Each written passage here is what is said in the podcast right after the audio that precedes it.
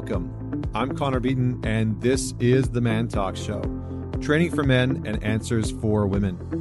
Now, joining me today is a friend of mine who's near and dear to me, Alex Cattoni.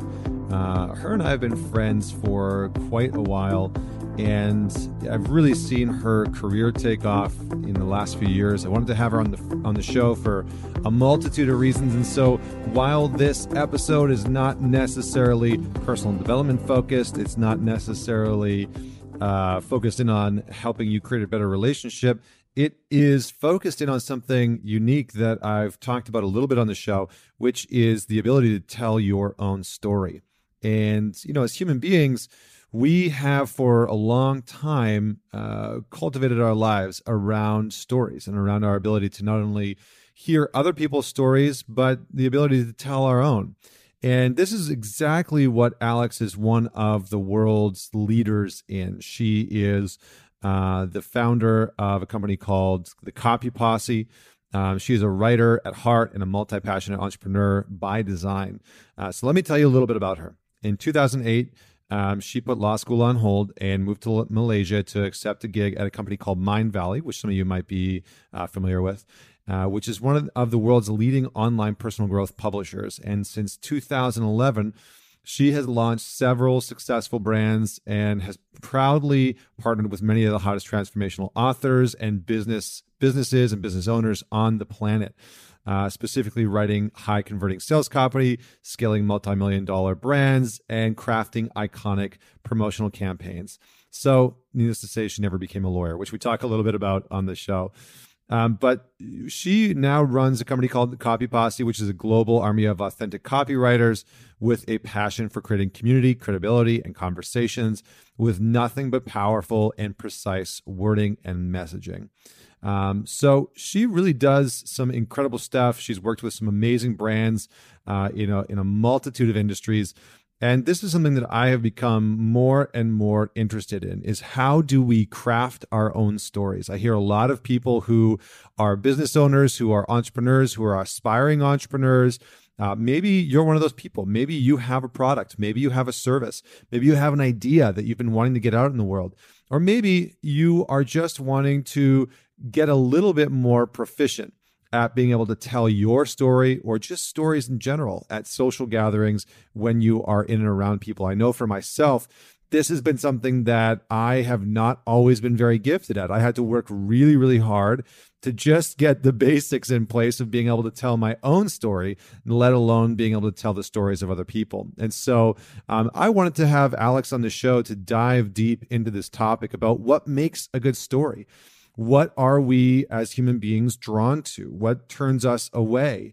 Uh, and to give you, the listeners, some insight into how online marketers think, how online uh, copywriters are trying to grab your attention. So, Alex and I talk about a, a plethora of different topics, but they all revolve around our human curiosity with story and how we as human beings uh, are sometimes, you know, in the online space being manipulated by marketers and being taken advantage of because, you know, some words are being used and people are preying in on, uh, you know, certain pain points or fear mongering and, and whatnot. And so we dive deep into the psychology behind telling our stories, why it's so important, why people are trying to grab our attention, this attention based economy that we live in right now, and what you need to know from not only a consumer standpoint, but maybe from someone's uh, someone vantage point who is looking to scale their business, build a product, you know, market a service, uh, and to actually be able to add value and, and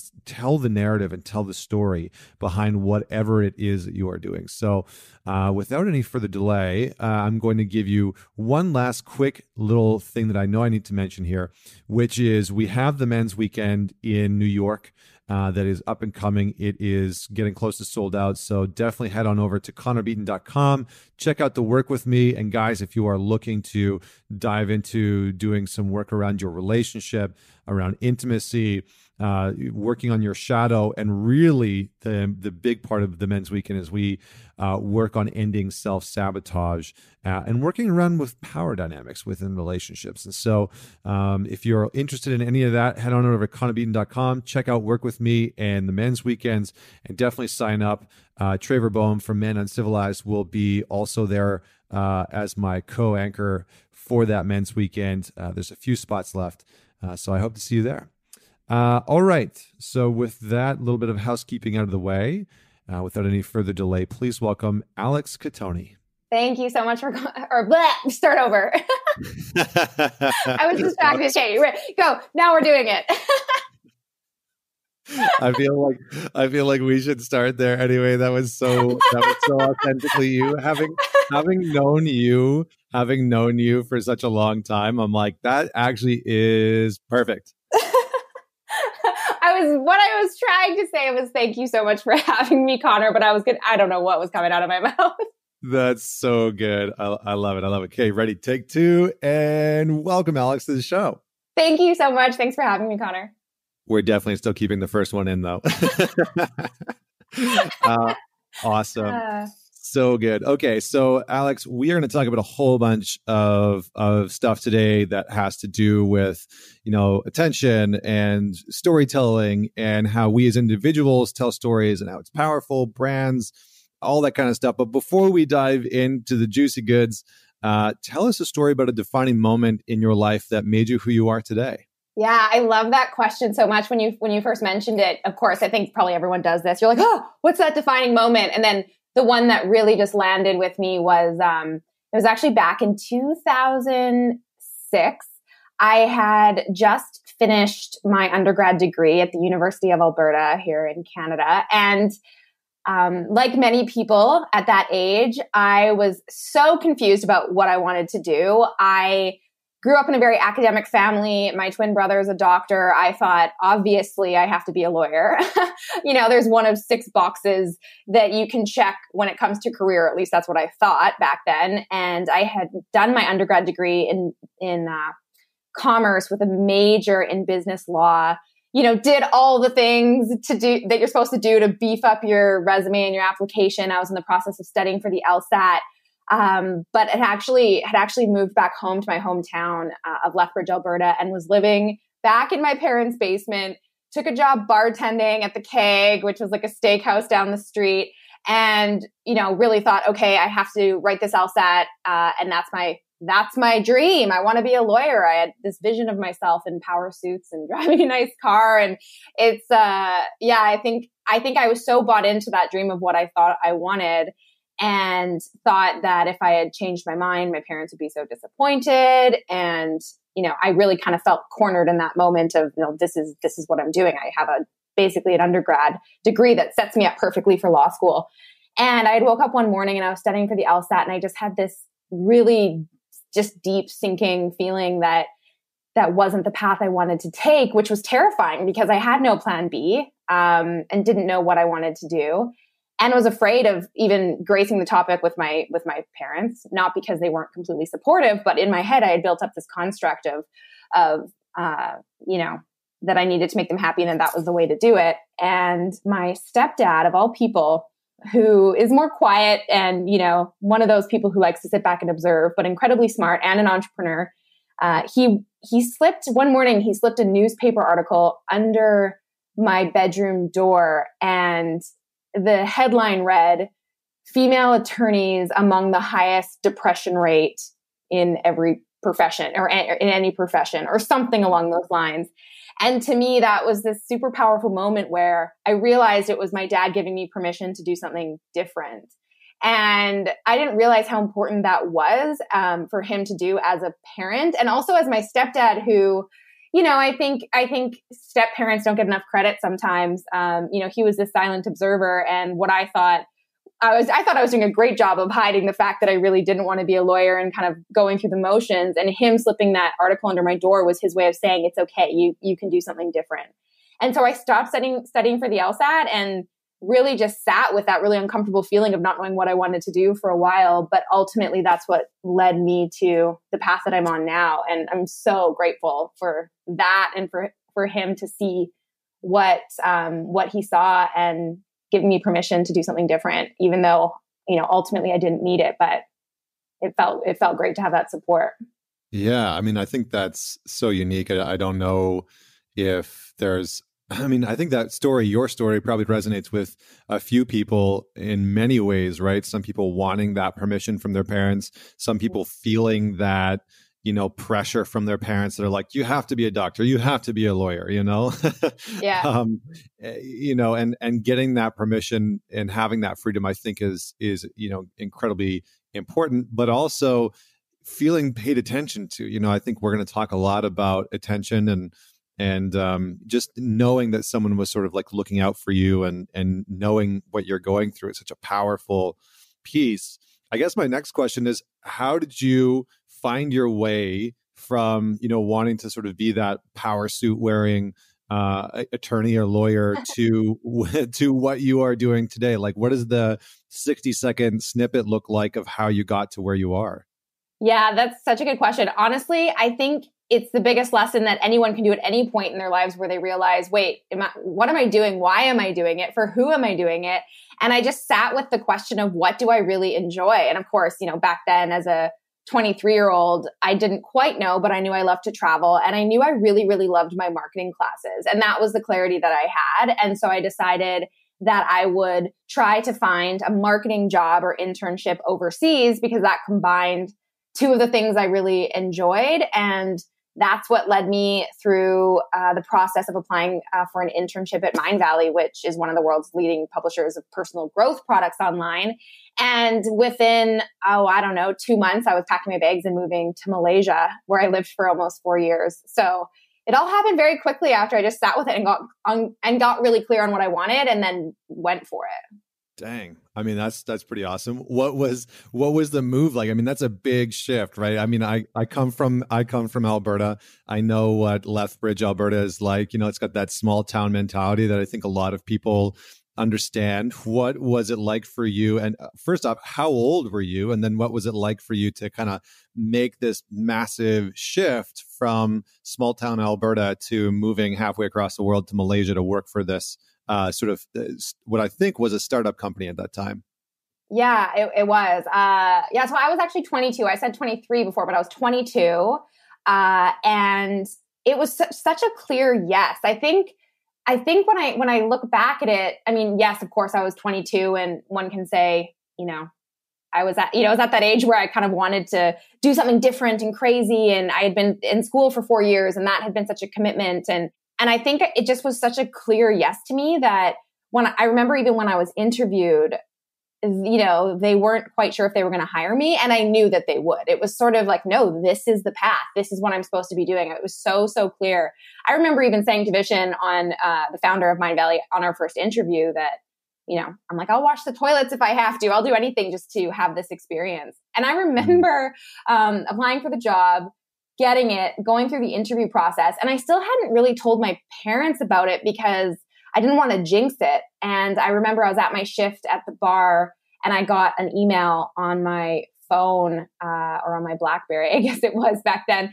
And it had said that, you know, congratulations, you've, you've, you got the job. And I went home that night um, and I knocked on my folks' door. They were they were in their bedroom, and I could see the light on under the door, so I knew they were watching TV. And I knocked on the door, and I I went and I sat at the end of their bed and, you know, I was like, Mom, Dad, I'm moving to Malaysia in two weeks. And um, I was only planning to go for six months. That's the that's the other thing too. It felt more palpable and more um, you know, kind of a short term thing because it was only supposed to be for a six month internship. But then that, of course, grew and turned into something a lot longer term, which um, I think is just another lesson in in going with the flow. And when you when you take a leap of faith, oftentimes you have no idea what's going to happen after that, but just trusting that that the path will sort of open up ahead of you. Mm, I love that. It's such such like sage advice for for anyone that maybe is going through a transition right now or trying to find those next steps in their career or relationship. I, I love that. So, um, thanks for for putting that out there. Um, mm-hmm. Let's let's shift gears a little bit and and kind of dive into this topic. You know, you Uh, maybe just before we dive in, even though I kind of outlined it a little bit in the intro, I'd love to hear from your perspective, like what what would you say it is that you do? How do you describe it to people? Because I feel like, you know, if I was to describe it from the outside, I'd probably say something like, you know, you help get people's attention by by creating a message, a person's message or a brand's message, and, and being able to put it out in a way that's aligned with their core values. But how would you sort of describe it? Yeah, I mean that's that you pretty much hit the nail on the head. I, I started doing copywriting for personal development brands, sort of freelancing. And it's been in the last few years that I've just really noticed a huge divide in the marketing industry where, you know, copywriting is is seen to some businesses as sort of these these douchey sales tactics and oh you got to make sure you say the right thing at the right time to get people to pull their credit cards and buy from you.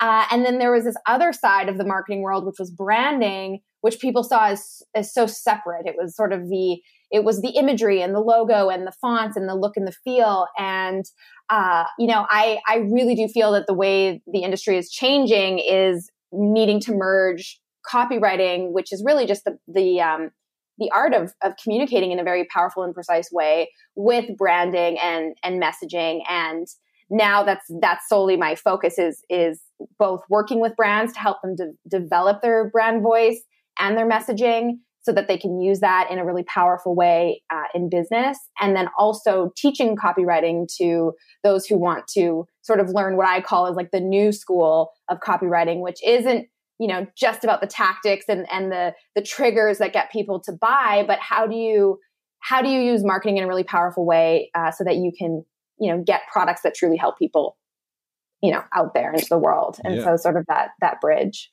very cool. Yeah. I mean, one of the reasons why I wanted to have you on the show is because I I love this idea of storytelling. I think that more and more people and brands um, online and offline are being drawn more towards really powerful stories. And you know, this is a this is a, a, a an idea, a concept, a a human bonding piece that has really been around for ages. You know, I mean, we used to sit around the fire thousands of years ago uh, telling stories and, and that's really how we've evolved as human beings is just through storytelling and so mm-hmm. maybe just before we dive into you know how we how we as brands how we as people curate our own story and put it out.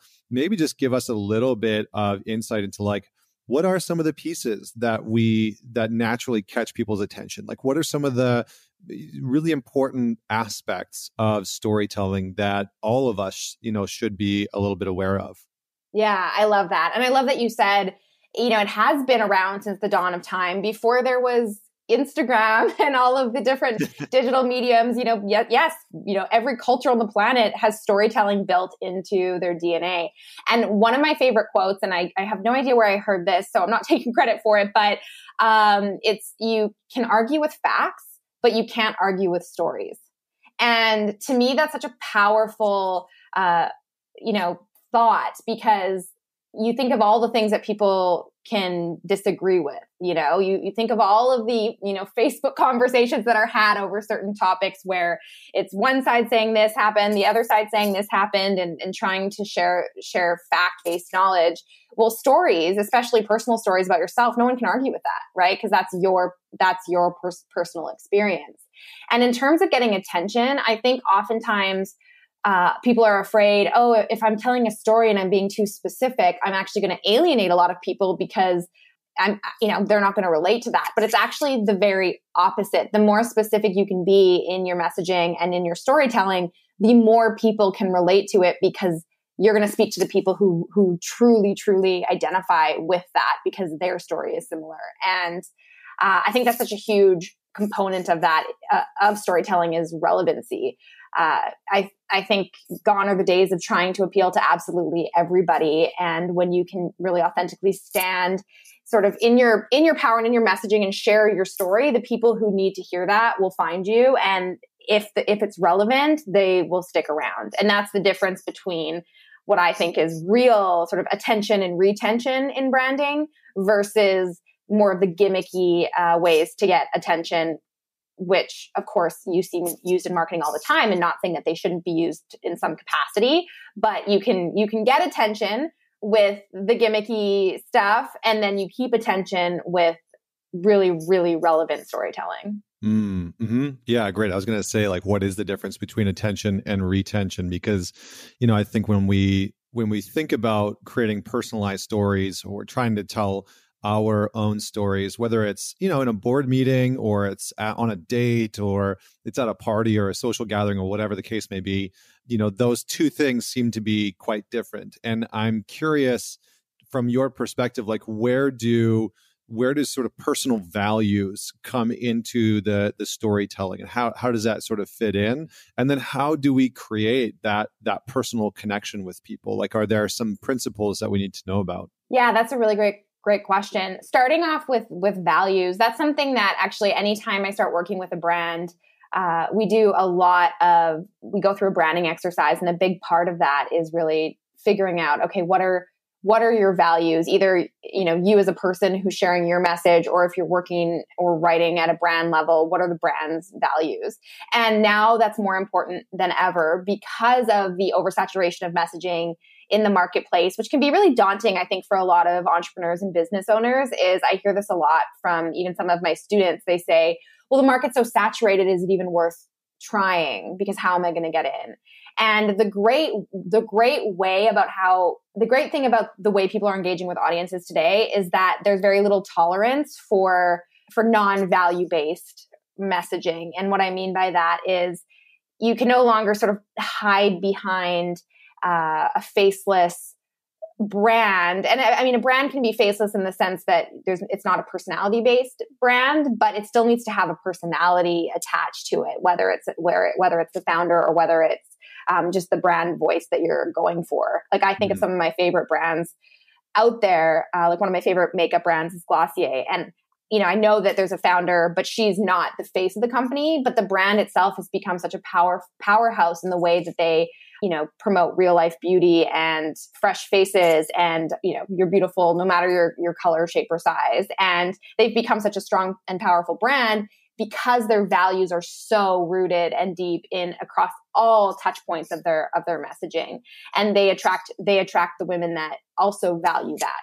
And so it becomes this mirror effect where as a brand if you're not shying away from the values that really matter you're going to draw in the people who go oh finally i've been waiting for a business uh, a leader a brand whomever to follow who i feel vibes with what I vibe with. And so it's sort of this, you know, calling to everyone out there to don't worry about ruffling feathers, create polarity. I always say polarity equals popularity because no one wants those, you know, boring messages of, uh, of, of someone trying to appeal to everybody because it's just, it's boring. And you're, you're not going to be in business long if you're not creating some sort of polarization. And so not being afraid of that. So that's one of the ways to do it. You know, um, you might hear if you study copywriting the, the concept of us versus them. That's very much sort of having this common enemy, which sounds a little bit intense, but it can be as simple as in the you know fitness or weight loss world that dieting is the common enemy you know? And and you see a lot of messaging moving in that direction like diets don't work here's what does work. Um, so it can happen at that level. It can also happen uh, when i talk about copywriting i I'm sort of, you know, brand myself as the anti marketing tactics, douchey principles to get people to try to buy and instead focus on storytelling and branding and messaging first and then layer on some of the elements that are just good marketing principle because you know because they work. And so yeah i mean i can go a lot, a lot deeper into the different sort of concepts that um, are required i guess in messaging in order to create that value-based message marketing but basically what I had mentioned before, which is don't be afraid to to stand for who you, who you are and what you believe in, and that's that's sort of the maximum at the base of all great marketing. Mm.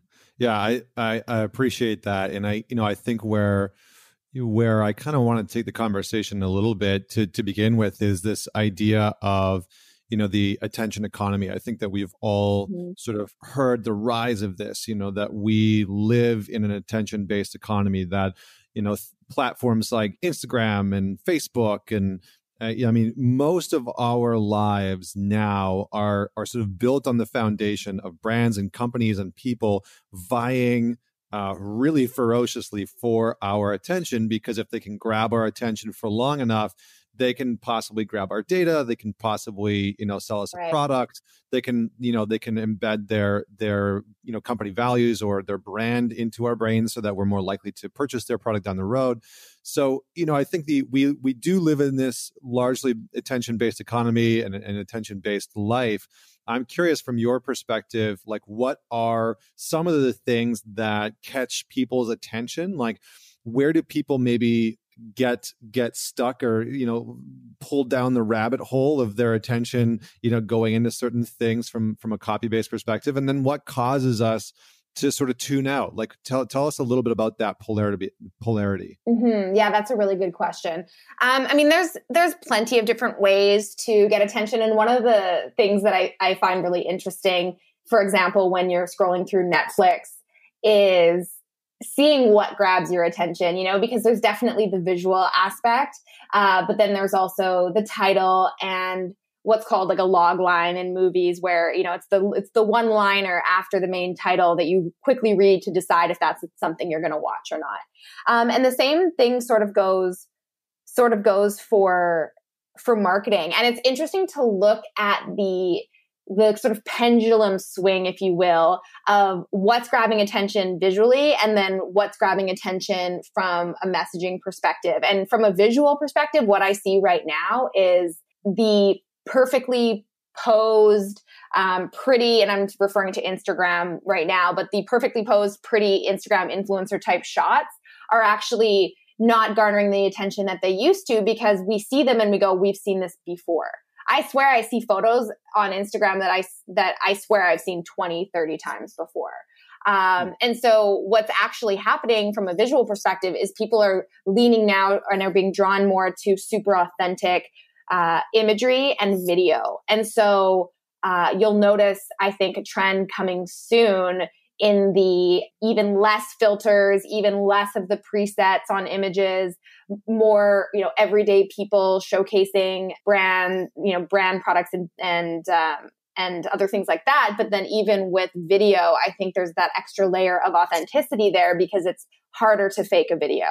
And I think there's a huge pull towards that um, with video being sort of the future in imagery um, and messaging. And then when it comes to the copywriting, I mean, a lot of it is sort of the, the messaging that's always sort of worked. And what, but the difference is, and this is kind of what I was going or saying earlier, is before, let's say back like 10 years ago, once you got attention, you could be pretty confident that you could keep it for a little bit longer than you can now.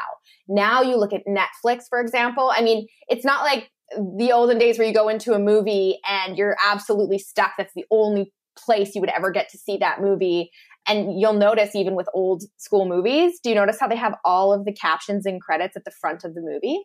Mm-hmm. And it's because they have you there. You're not leaving. They have your attention. Well, now, you know, they want to move everything to the back of the movie and they only put the few, you know, key actors there at the front because that's social proof and that's authority. And they go, oh, great, these people are in this movie. But for the most part, they know that if they're not capturing attention right away, especially on some on a platform like Netflix where anyone can just X out and go watch another movie. Um, that that's sort of the reality of what's happening, and I, I call that the Netflix effect, and it's happening across all medium plat, um, all mediums and platforms. Is there's a increase in the amount of available options with the simultaneous decrease in people's intolerance uh, or I should say, increase in intolerance or decrease in tolerance of sh- of shitty content um, the the amount of of uh, of shitty content out there is is not like it used to be. I mean, you can record a really great high quality video on your iPhone now, and that's what people expect. And so that's sort of from the visual perspective. From a messaging perspective, uh, you know, there's there's things like personalization, for example. I always say in in copy or any sort of messaging, the quicker you can make it super relevant and related to your audience, the quicker you're going to capture their attention, the likely, the greater the likelihood that you're going to keep their attention. So, you know, personalization and copy. Uh, you'll even notice that not um, in emails, for example, of course, using first name and email. That's like a very obvious form of personalization. But you'll notice now there's a ton of brands popping up that talk about personalized weight loss programs and personalized bras and personal i mean everything you know is, is, going into the direction of you're special, you're unique. This isn't a commodity that, you know, everyone else will have. We're going to create this just for you. And that can happen in any sort of form of, of business, uh, is the personalization. The other thing is, as I mentioned before, having a, a common enemy, making people feel like they belong somewhere. Uh, and that's, that's the whole, that's the whole kind of point of having a strong mission and purpose in your messaging is because you want people to go, oh, yes, this is where I'm supposed to be. This is where I belong. Not over there with the other guys. These are the people that I that I want to that I want to be with. Uh, and then I think identifying identifying the real sort of pain points those people are experiencing right away. Uh, you know, I think it, it, it, goes without saying that pain is more motivating than pleasure, and that's evolutionary. We're hardwired to address our immediate concerns and protect our survival more than anything else. And being able to authentically talk to people's pain in a way that doesn't feel like putting salt in the wound, because people are becoming very intolerant to that, but in a way that's empathetic. Um, is is another very very huge um, sort of aspect of creating powerful branding and messaging, and then of course adding value and not just creating messaging for your business for the sake of thinking, okay, how can I make a sale immediately? But how can I make this entire experience better for the people who are visiting my website, coming to my Instagram account, um, you know, whatever whatever form of interaction they're having with you, and how can I offer so much value up front that even if they don't purchase, they still came and had an incredible value based experience that I can feel happy about because it's attached to my brand and messaging or whatever. Yeah, very cool. Okay, so tell me a little bit more. I mean, you mentioned I, I, what I want to go into there is just being empathetic around, you know, the the quote unquote pain points because I think when people are wanting to put their message out, they're wanting to tell their own story. There is such a really fine line I've noticed, you know, whether you are creating video content or written content and and putting that on uh, online uh, around sort of like hitting on these, you know, quote unquote pain points. So, what are some of the uh, what are the, some of the tips that you would give to people that maybe are producing content or they're wanting to put their story out there in written form or verbal form through a through a talk or through a video? What are some of the things that people need to know when it comes to speaking to people other people's experience and sharing their own story specifically around being vulnerable and and sharing uh, some of those hard hard things.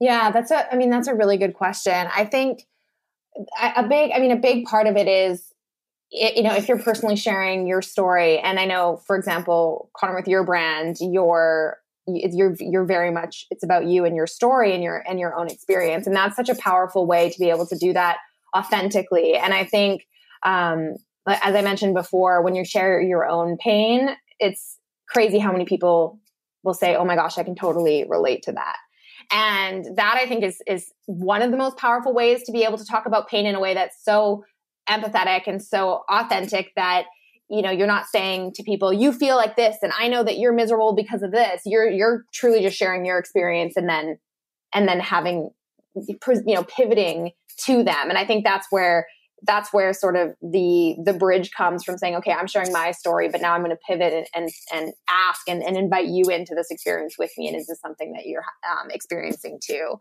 Um, mm. so that's a you know that's a really powerful form of storytelling. Uh, a lot of people have heard of the hero's journey. I talk a lot about that uh, in my copywriting programs. And, and it's it's something that's used in a lot of uh, movies as well. And so, you know, if you're a movie buff, it's fun to kind of go through and look at the different the different movies that use this hero's journey kind of storytelling arc as a way to communicate a powerful message. But it's very much, you know, you're asking, you're you're sharing your story from a perspective of okay, what was the before me? What was the status quo? What was the old norm or origin of what I was, you know, going through? And then what was the big obstacle or challenge or pain point or adversity that that you know led me to find a different solution. And to be able to share sort of that from a really authentic place i think allows people to relate to you in a way that doesn't feel like you're you're trying to guess at what people are experiencing or feeling. Because if you've gone through it there's other people out there who have too. Hmm. Yeah, and I think one of the things that I just wanted to circle back around on is is this idea of basically conflict, you know, and sort of like creating a little bit of polarity and conflict in the storytelling, in, in the storytelling and in the messaging. And I think that this is something that I've seen a lot of lately in mainstream media and a little bit in in the social media scene and and influencers and brands and whatnot. Maybe just for for the listeners that are out there, talk to us a little bit about how brands, how people use conflict to get our attention. Mm, yeah, that's a really good question. I mean, I think it's it is sort of this this very much this trend right now where you do see a lot more brands and influencers sort of stepping into the limelight and being vulnerable and sharing um, sharing some some form of conflict or adversity in their life. And I, I mean, I truly I truly believe that when you lead with something like a crisis, I mean, it sounds intense, but we tend to think, and this is going to sound funny, but we tend to think that what we're going through is so unique to us. And we think that oh my gosh, we had this crisis and no one will understand. And now it's actually, it's just quite, it's quite the opposite. And in fact, if you're trying to position your brand or messaging without ever, you know, without ever talking about conflict, which is sort of the peaches and cream um, marketing of the past, which is all, you know, just pinpointing this American dream life and everything can be perfect if you drink Coke. um, you know, a lot of that is is shifting where people almost won't trust you unless you share some form of, of conflict. And I think it has to be done in, in an authentic way because I know probably like you and a lot of the people listening that there's times where you see people sharing on social media and it doesn't feel all that real or there's something about it that feels manufactured or fake. And I mm-hmm. think one of the best ways to be able to address real conflict that people are dealing with, and if you have an audience or a business or a brand, is to get real and ask tough questions. And I know that's something you do really well, Connor, because I see it on your Instagram, but allowing people the opportunity to join you in the conversation and share what their experiences have been and use real life stories of people in your community. Of course, you know, not calling anybody out, but using real life stories of people in your community who have experienced some sort of conflict or challenge to make your brand even more relatable, you know, because there's only so much one might be able to share about their own life, but when you can crowdsource stories, um, that I think is such a powerful way to use conflict in marketing that's you know completely authentic and real. Mm-hmm. Yeah, I mean, I, I think one of the interesting pieces is, and and I think one of the reasons why conflict is so powerful is that there's a natural reaction that we have in our minds and in our bodies. Like our, our nervous system i was reading something about this the other day that people that watch you know certain media outlets uh, you know, an hour or two a day, that their nervous systems, their their sympathetic nervous systems that are responsible for fight or flight, are actually report and show having higher levels of reactivity, and so they're much more uh, sensitive because the type of content that they are watching is much more fear based and is meant to actually trigger certain parts of their brain, right? Like the amygdala, primal, which is responsible yeah. for the fear center. It's very primal. And so a lot of media companies are actually sort of leveraging very basic biology and you know how our nervous systems work to sort of capture our attention um, you know, using what you know maybe could be conceived as as unhealthy unhealthy conflict, but mm-hmm. but you know because it because it's sort of tackling people and engaging their nervous system and, and sort of triggering fight or flight to sort of happen in that moment. But but how do we so how do we engage in conflict in sort of like an ethical way in a moral way because i think mm-hmm. that's what i'm really interested in is like you know i i've always tried to walk this line of i don't want to have this shitty clickbaits. Like there's a bunch of guys out there that run men's brands and they're like, you know, their their the video titles are like, "Don't be such a fucking pussy," and like, you know, why you're not getting laid more. And I'm like, oh, I don't want to create crappy titles like that just to create conflict, just to get clicks. And and it's it's because for me, I'm like, that's out of alignment with my values. It's out of alignment with, you know, the the brand that I want to put out in the world. Um, and so how how do we create ethically based, morally based conflict? I know that maybe it's like a loaded and very big question. Solving the world's issues. Yeah.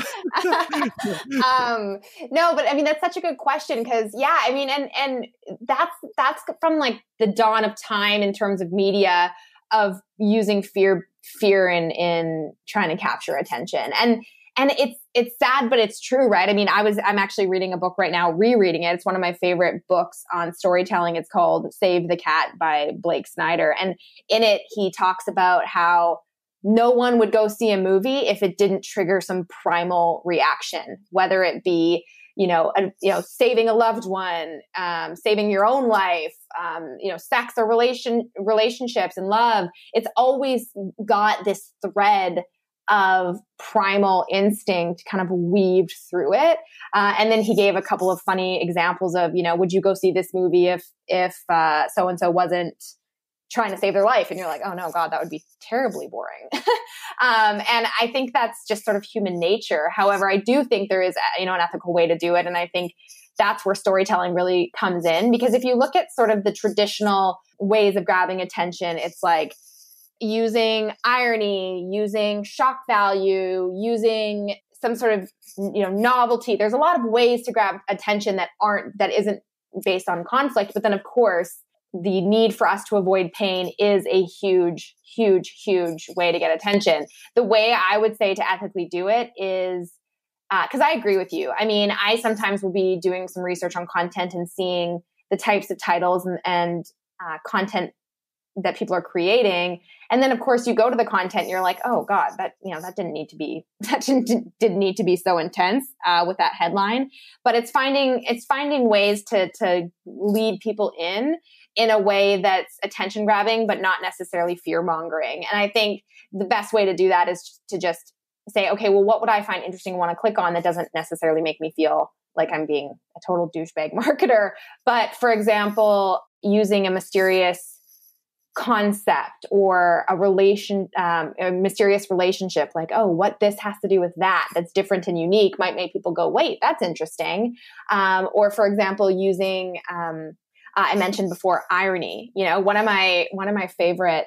I have these little flashcards that I use, and it's a headline, actually like a headline game where you come up with really funny news headlines. And the game is called "Man Bites Dog."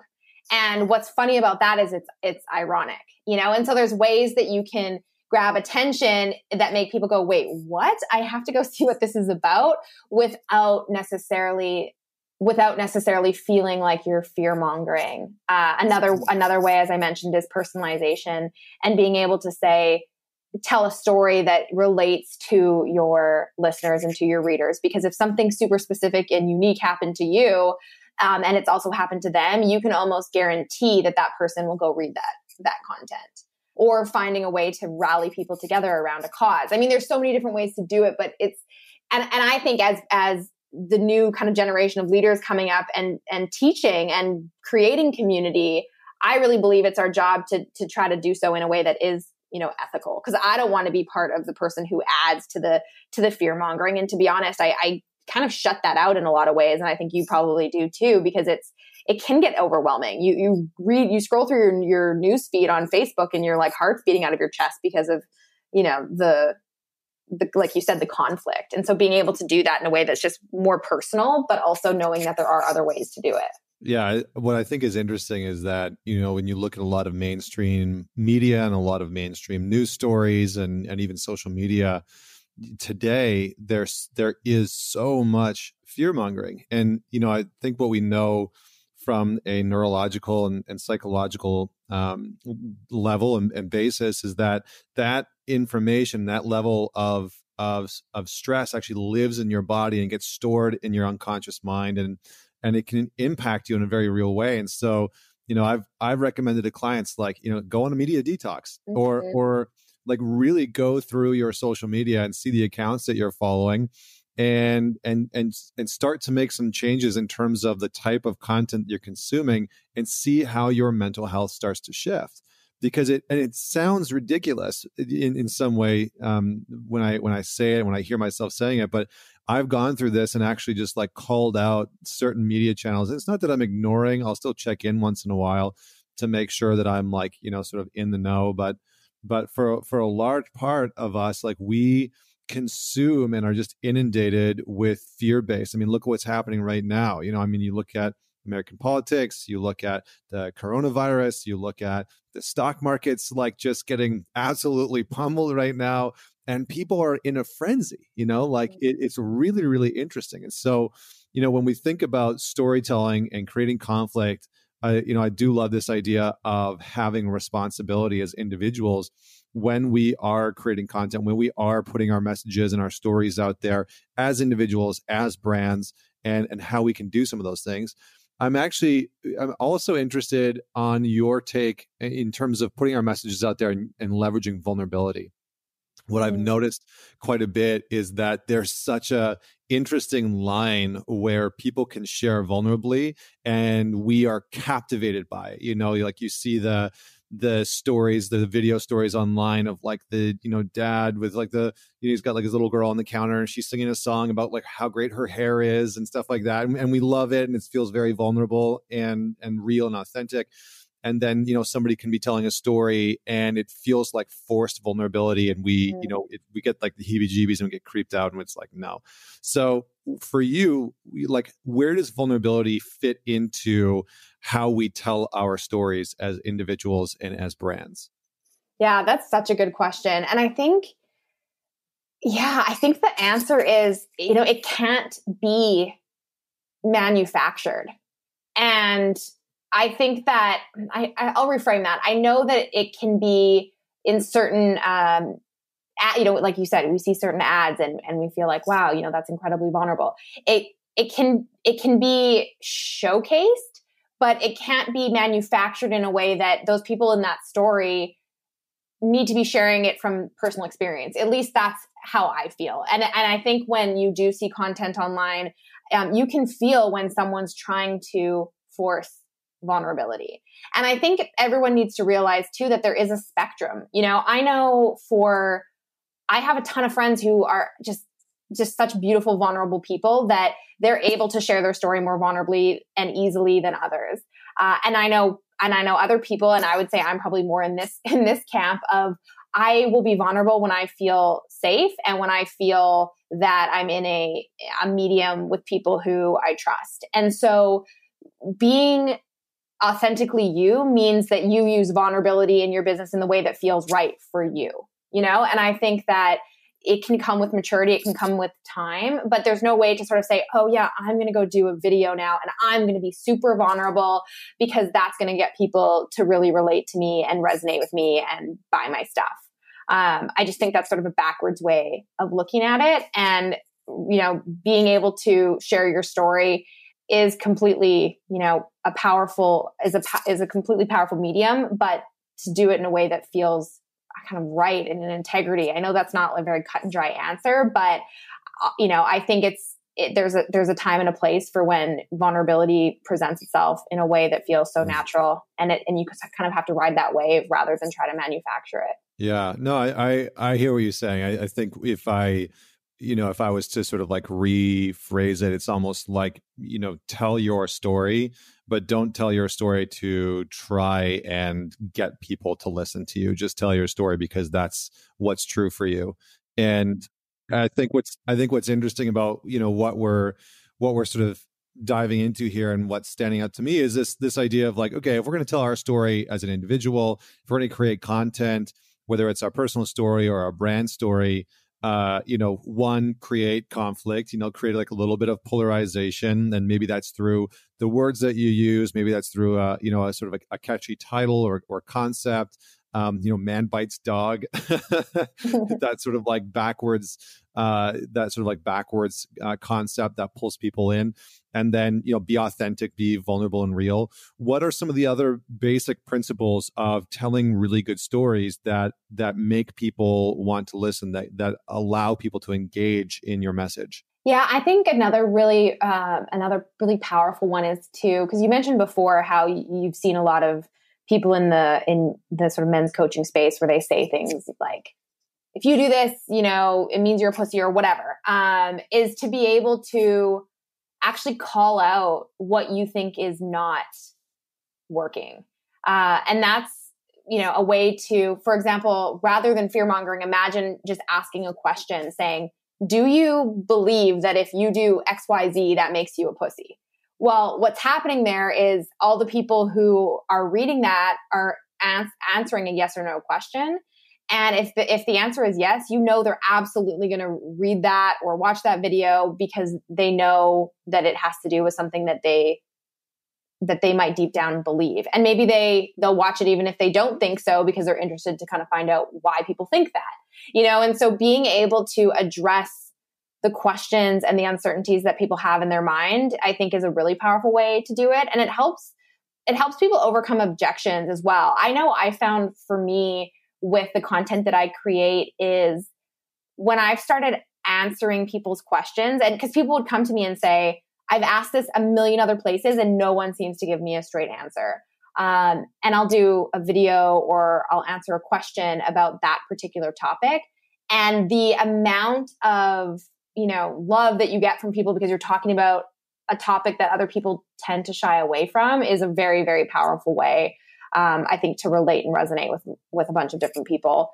Uh, I mentioned this earlier, but and you said this too, telling your story not for you know not to get people to listen, but tell your story from a very authentic place, but also reciprocity, you know, telling your story in a way that is you're doing so because you know it can actually help people and it'll help them mm. get over an obstacle that they have.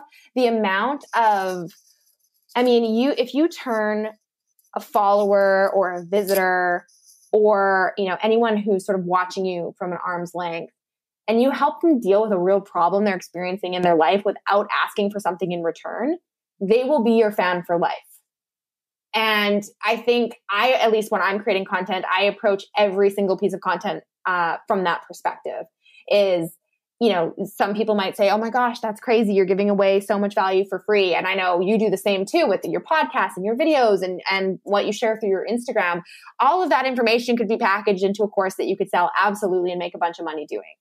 But what you realize is if you give away your best stuff for free, people will keep coming back for more and they will keep and they will keep paying you for more. Uh, and so that's I think a, just a huge um, an absolutely necessary part of business and branding today is kind of ditching the idea of I only want to give you a little bit of perceived value, but it's not really anything valuable. And then, then you'll buy to really get the value. And mm. to me, I just think that's such a backwards way of, of thinking. Yeah, I, I agree 100%. I think one of the things that I've noticed over the years is just being able to, I, I love the idea of just answering people's questions. Like I've actually mm-hmm. turned a lot of my engagement in you know on Instagram and and you know in the Man Talks community on Facebook. It's just like you know five thousand guys into just answering people's questions because what I've learned is that a you know i can tell stories in there about clients that i've worked with and whatnot but it, it's also such a humanizing experience you know and i think about the the individuals that i engage with online the, the people that i learn from in, you know in real life and and and off and online offline and online. And really, a lot of it is just like answering my questions, you know, and being able to do so in a way that maybe tells a little bit of a story that has a lesson that has that conflict that has that you know the hero's journey sort of embedded into it. And what i've found is that it actually is such a great community builder because what a lot of us are experiencing is that the with the rise of social media is that many people just feel isolated. And so you know they're they feel like their their problems and what they're going through in their relationships or their business or their work environment professionally or their health is is very unique to them mm-hmm. and and it's sort of like you know niche to them and when we start to answer some of these questions and we start to open up that dialogue, I think what it really does is it, it actually brings people together in a very real way. And so I love that. Uh, I love that idea. In terms of in terms of like where you see online content going, because I think you've sort of always been, and this is one of the other reasons why I wanted to have you on the show, is that you've sort of always been at the forefront of this idea of like ethical marketing and content creation. And and i'm curious from your perspective where do you see online content going? What should people be looking out for as consumers of said content and as producers of of that content mm-hmm. that's a really that's a great question i think uh, one of the one of the things i see is that the way people are engaging uh, with content online is changing so much in the sense that you know people can smell uh, from a mile away, sort of the push strategy of marketing where you know, you're trying to fabricate a need for a product that isn't there. And what's happening now, and you see this kind of major shift, is things are kind of swinging away from the very, very kind of direct response marketing, you know, solely direct response marketing of click an ad, buy a product. That works really well for commodity goods that solve a very specific need. Um, and, you know, you go to Amazon and you type in what you need and you get it. Uh, and I think right now, what people are looking for is genuine, as you said before, genuine connections. And it's so ironic that social media is meant to connect people and bring people closer together, but it's sort of done the opposite. And, and I truly think that most people are becoming extremely intolerant of anything that feels forced or fake or you know non-transparent and a lot of a lot of people are looking towards to brands like yours and other personality based businesses of people who not not only even are necessarily our experts because that's the thing I wanted to address too in case anyone's listening to this thinking okay but I'm not necessarily an expert on a certain topic. How do I answer people's questions? But you can build a very powerful brand and business by being the information seeker, the fact finder, the one who puts yourself in the shoes of trying to solve a problem and going out and finding the experts who can answer that question. I mean, that's essentially how after Tim Ferriss wrote his book and then started his podcast, now he's sort of this expert on on uh, so many different topics because he presented himself as sort of the best friend to go seek out questions or seek out answers to people's questions. And he was someone who did that really, really well early on. And yeah, I mean, I think I think as I mentioned before, video is the future. If you're st- if you're producing content, think of okay, I'm going to make video a part of my marketing plan because it's it's the best and easiest way to authentically communicate in a way that you know really doesn't feel fake or forced. And I think a lot of the businesses that we probably have seen dominating the uh, airwaves online are going to be falling to the wayside unless they innovate quickly and make real connection and real conversations and have a real cause and mission to what they're doing uh, in their marketing. And if they don't do that, you know, the smaller the smaller guys will take over, which is great. And I think that's a huge opportunity for a lot of new and budding businesses and entrepreneurs. Mm, so good. And uh, where do you see this? Well, because one of the things that I've noticed recently in terms of storytelling and brands engaging with people is that it seems to be getting more and more personalized. You know, a lot of brands are trying to engage with people in a very direct, personal way. I've noticed that like people in the personal development industry have started to, you know, I saw like Gary Vee and uh, Tom Bilyeu and Gabby Bernstein, and you know these these types of people like giving out their quote unquote phone number and saying like text me and I'll I'll message right. you back. Where's the like where's the saturation point for that? Like how much access to to you as a as a personal brand or to you as a uh, you know a brand that sells products how much access is too much access? And is there a saturation point in your opinion in the near future? Yeah that's a really good question. I do find it interesting the the text me. And i mean it's it's it's smart you know it, right now that still feels pretty unique in a year it won't. In a year it'll be like everyone will be you know aware of the fact that you're not actually texting them and that you're texting a, a service that sends an automated reply. And i mean that's just the reality. It, you know i would literally pay a million dollars to any one of them if they could prove to me that it was actually them sitting on their phone and privately and personally responding to everybody. Um, and i and I, I think that's why it has to be sort of a mix of both as i said earlier. Like i think you know, it is about trying new things and it is about being n- novel in a sense that adds value in a way that feels new and exciting and and not saying they're not adding crazy value by by sharing their phone number you know even though everybody would know that that would be an automated service if they're getting information that feels unique and different and they prefer to get it sent to their phones than their inboxes that's cool. You know that's you're adding value in, in a in a different way um, but i think it never needs to be just about the tactics you know, it never, it can never be just about, oh, I'm going to all of a sudden use SMS in my business and that's going to change everything. Um, it mm. has to be emerging of, okay, this is this is a unique strategy that I'm going to try, but the core messaging and what I'm doing is the same. And um, I say this a lot too with kind of multi-channel marketing is never, never, never putting all of your eggs in one basket. And it's because a lot of the channels we use, we don't own or control. And so, that becomes scary in, in its own way that if you've built for example an entire business on instagram you have a massive following yet you've never done anything other than engage with people via instagram then all of a sudden the algorithm changes and only a small percentage of people are actually seeing your content your business just basically plummeted um, yeah. and so really finding ways to genuinely engage with your audience in the places and the ways that they want and I'll, I hmm. think we'll see a lot of personalization in the form of segmentation and communication. So not just not just um, personalized in the sense of um, oh hey you know take this quiz and we'll we'll personalize this weight loss plan you know to your body type or anything like that. That's still very powerful. But I mean now the market is getting so uh, like so savvy to the fact that they're being marketed to. But if you can personalize their marketing, the marketing based on their behavior and be able to integrate their behavior across multiple different channels. And I know now we're getting into sort of the tech speak, but that's going to be a very powerful way to, to get in front of more people and to allow them to engage with you in the way they want to. I mean, I have followers who are just hardcore YouTubers and they only ever engage with me on YouTube. I have some that only ever engage with me on Instagram, and I have some that prefer my email list.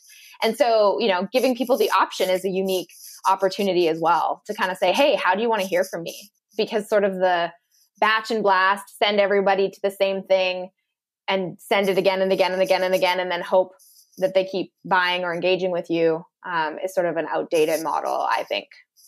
Yeah, yeah, I would agree with that 100%. Okay, well, we, I mean, I feel like you and I could jam on this for a long time because this is such a good, I mean, this is a big topic, you know, the idea of storytelling, the idea of curating content online. And I think it's something that's becoming more and more prominent. You know, I think people are are very interested in how they curate their content even if they're not doing it for a business uh you know business reasons. So mm-hmm. i'm going to ask you just like a few rapid fire questions for us okay. to sort of close out here um that maybe will be a little bit more tactical. So let's just start with let's just start with this. What do you think is the most effective way to engage people with an email list? Oh the most effective way i would say sending out surveys and asking them what they want more of oh. and how they want to receive it. Great. Never even thought about that. That's mm-hmm. that's awesome. Okay. Uh, what I feel, I feel like people are going to get a survey from me in like three weeks and they'll be like, I'm listening to your podcast. I know that Alex told you to do this. Um, okay.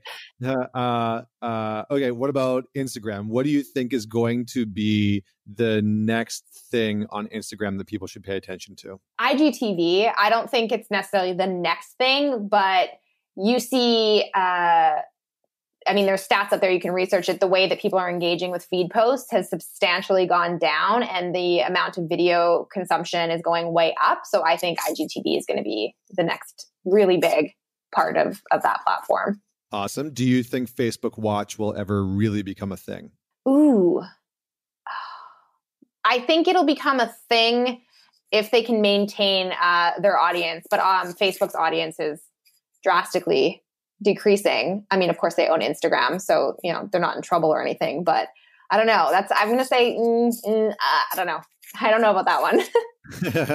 okay. Uh, if someone was building a personal brand and they are trying to put their content out online, where do you suggest that they start first? Like, what's the highest value, lowest barrier to entry? YouTube. Mm-hmm. Okay. How come?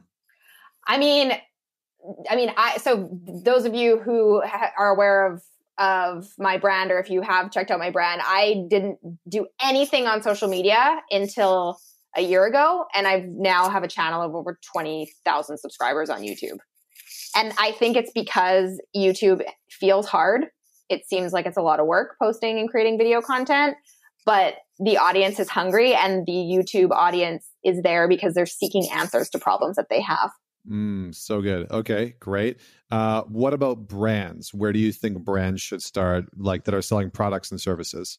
I mean, I would probably say the same thing, to be honest, uh, if they have a personality behind their brand. If not, then I, I think Instagram, Instagram ads um, is definitely is definitely a huge opportunity. Awesome. And for the people that are just getting started trying to curate their message, or maybe they've been, uh, you know, telling their story for years on end. What advice and insight would you give to them about producing their story and telling their story online or in person? Uh, that's what, yeah, I would say get really clear on who you're on who you're speaking to because I think it, it can often get really convoluted and you're telling your story, but you're not even quite sure why you're telling it or who needs to hear it. And so don't don't worry about being specific. Don't worry about alienating. Really think who are the, who's the one person that needs to hear the story and how will they benefit from it? How can i help them? Uh, and that's going to really guide you. Awesome Awesome, Alex. Well, thanks so much for joining me today. And this was a phenomenal conversation. I feel like, um, you know, I think a lot of people learned, hopefully, learned a lot. I know I learned a lot about uh, about storytelling and about how we communicate online and um, I, I, loved a lot of your insight. It was really powerful. So thank you so much for joining us. Thank you so much for having me. It was fun. And for people that want to learn more about you, about what you do, about Copy Posse, about everything, where should they go and hunt you down? uh, they can just check out my website, alexcattoni.com, and that's they'll have you know all the links to all the other fun stuff on there. Awesome. Awesome. Thank you so much. So, for everyone that's tuned in today, thank you so much for joining us. Don't forget to leave us a rating and review and share this episode with uh, someone that you know would love to listen to it and benefit from it, uh, whether it's personally or professionally. And until next week, this is Connor Beaton signing off. Join me next week for another inspiring con- conversation with another inspiring individual.